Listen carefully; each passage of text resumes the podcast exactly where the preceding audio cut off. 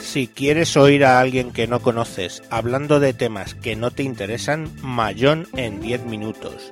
Sí, 10 minutos, por lo menos es corto. Papá, pero esto no es para que te escuchen. ¿Así como te van a querer escuchar? Entonces tengo que mentir. Chicas, Mayón en 10 minutos, vedlo porque estoy muy bueno. Papá, que esto es solo audio, que no te ve nadie. Escucha Mayón en 10 minutos, aunque solo sea porque no sé mentir. Ah, y si eres casado, escucha Condenados Podcast. Papá. ¡Jo, es que también son graciosos!